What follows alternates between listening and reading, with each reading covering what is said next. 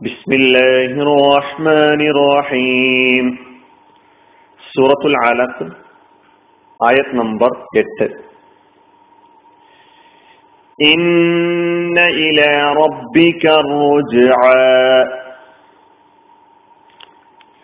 നിശ്ചയം നിന്റെ നാഥങ്കലേക്കാണ് മടക്കം നിശ്ചയം നിന്റെ നാഥങ്കലേക്കാണ് മടക്കം കല്ല ഇന്നൽ ഇൻസാന ഇന്ന ഇല റബ്ബിക റുജഅ. ഈ മൂന്ന് ആയത്തുകൾ നമുക്ക് ഒരുമിച്ചൊന്ന് മനസ്സിലാക്കി നോക്കാം. അങ്ങനെയല്ല നിശ്ചയം മനുഷ്യൻ അതിക്രമിയായിരിക്കുന്നു. അവൻ അവനെ തന്നെ സ്വയം പര്യാപ്തനായി കണ്ടതിനാൽ ഇന്ന ഇലാ റബ്ബിക്ക റുജ തീർച്ചയായും നിന്റെ നാദങ്കിലേക്കാണ് മടക്കം. ഇന്ന നിശ്ചയം. ഇലാ റബ്ബിക്ക നിന്റെ നാദങ്കിലേക്ക് അല്ലെ? ഇല ലേക്ക്. റബ്ബിക്ക രണ്ട് കലിമത്ത്. റബ്ബ് കാഫ്. കാഫ് ലമീറാണ് നിന്റെ റബ്ബ്. എന്ത്? അറുജ മടക്കം. അറുജ മടക്കം. അപ്പൊ മടക്കം നിന്റെ റബ്ബിലേക്കാണ്. റുജ എന്നത് ഇസ്മാണ്. അതിന്റെ ഫിഴൽ മാലി റജ മടങ്ങി യർജിഉ മടങ്ങും മടങ്ങുന്നു മുതാരിയ ഫിഴൽ യർജിഉ. റുജുഅൻ എന്നും റുജ എന്നും മസ്ദറുണ്ട്. ഇപ്പൊ മടങ്ങി റജ എന്ന് പറഞ്ഞാൽ അർത്ഥം. എന്തുകൊണ്ട് മനുഷ്യൻ ധിക്കാരത്തിന്റെയും അഹങ്കാരത്തിന്റെയും താൻ പൊരുമയുടെയും തനിക്ക് താൻ തന്നെ മതിയായവനാണ് എന്ന നിലക്കുമുള്ള നിലപാടുകളൊക്കെ സ്വീകരിക്കുന്നത് പരലോകബോധം ഇല്ലാത്തതിനാലാണ് കാരണം പരലോക ചിന്തയാണ് മനുഷ്യനെ സകലവിധ തിന്മകളിൽ നിന്നും മോചിപ്പിക്കുന്നത്. മനുഷ്യനെ പൈശാചികമായ ചിന്തകളിൽ നിന്നും പൈശാചികമായ ദുർബോധനങ്ങളിൽ നിന്നും പൈശാചികമായ പ്രവർത്തനങ്ങളിൽ നിന്നും തടയുന്ന ഒരേ ഒരു ആയുധം പരലോക ചിന്തയാണ് അത് എന്ന് മനുഷ്യരിൽ നിന്ന് നഷ്ടപ്പെടുന്നുവോ? മനുഷ്യൻ താന്തോന്നിയായിത്തീരുന്നു മനുഷ്യൻ ധിക്കാരിയായിത്തീരുന്നു മനുഷ്യൻ അവന്റെ ഇഷ്ടമനുസരിച്ച് തന്നിഷ്ടപ്രകാരം മുന്നോട്ട് പോകുന്നവനായിത്തീരുന്നു. തന്നിഷ്ടപ്രകാരം ദേഹത്തെ ഇലാഹാക്കിയവനായിത്തീരുന്നു.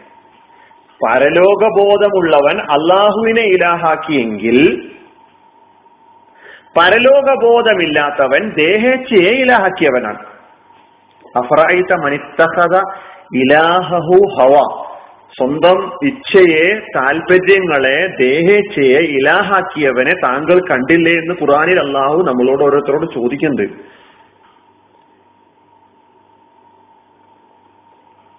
അപ്പൊ പരലോക ചിന്ത അതുകൊണ്ടാണ് ഇസ്ലാമിന്റെ അടിസ്ഥാനപരമായ സംഗതികൾ തൗഹീദ് വിശാലത്ത് ആഹിറത്ത് എന്ന് പറഞ്ഞിട്ടുള്ളത്. ഞാൻ എന്റെ ഭൗതിക ജീവിതത്തിൽ എനിക്ക് കിട്ടിയിട്ടുള്ള സമ്പത്താകട്ടെ അധികാരമാകട്ടെ സ്ഥാനമാനങ്ങളാകട്ടെ മറ്റെന്തു വിഭവങ്ങളാകട്ടെ നാളെ ഒരു നാൾ ഇതൊക്കെ എനിക്ക് നൽകിയിട്ടുള്ള നാഥന്റെ മുമ്പിൽ ഉത്തരം ബോധിപ്പിക്കേണ്ടതുണ്ട് എന്നൊരു ബോധം ഉണ്ടെങ്കിൽ ആ നിലക്കുള്ള നിലപാടും സമീപനവുമായിരിക്കും ഈ സംഗതികളോടൊക്കെ മനുഷ്യൻ സ്വീകരിക്കുക. ആയുസിനെ കുറിച്ചും ആരോഗ്യത്തെ കുറിച്ചും സമ്പത്തിനെ കുറിച്ചും അറിവിനെ കുറിച്ചും ഒക്കെ തന്നെ ചോദ്യം ചെയ്യപ്പെടും മനുഷ്യൻ എന്ന് റസൂല്ലാഹി സല്ലാ അലിസ്ലമ നമ്മെ പഠിപ്പിച്ചിട്ടുണ്ടല്ലോ. ഇന്ന് ലോകം അഭിമുഖീകരിക്കുന്ന അനുഭവിച്ചു കൊണ്ടിരിക്കുന്ന പ്രശ്നം പരലോകബോധമില്ലാത്ത ആളുകൾ അധികാര സ്ഥാനങ്ങളിൽ ഇരിക്കുന്നു എന്നുള്ളതാണ്. പരലോകബോധമില്ലാത്ത ആളുകൾ സമ്പത്ത് കൈകാര്യം ചെയ്തുകൊണ്ടിരിക്കുന്നു എന്നുള്ളതാണ്.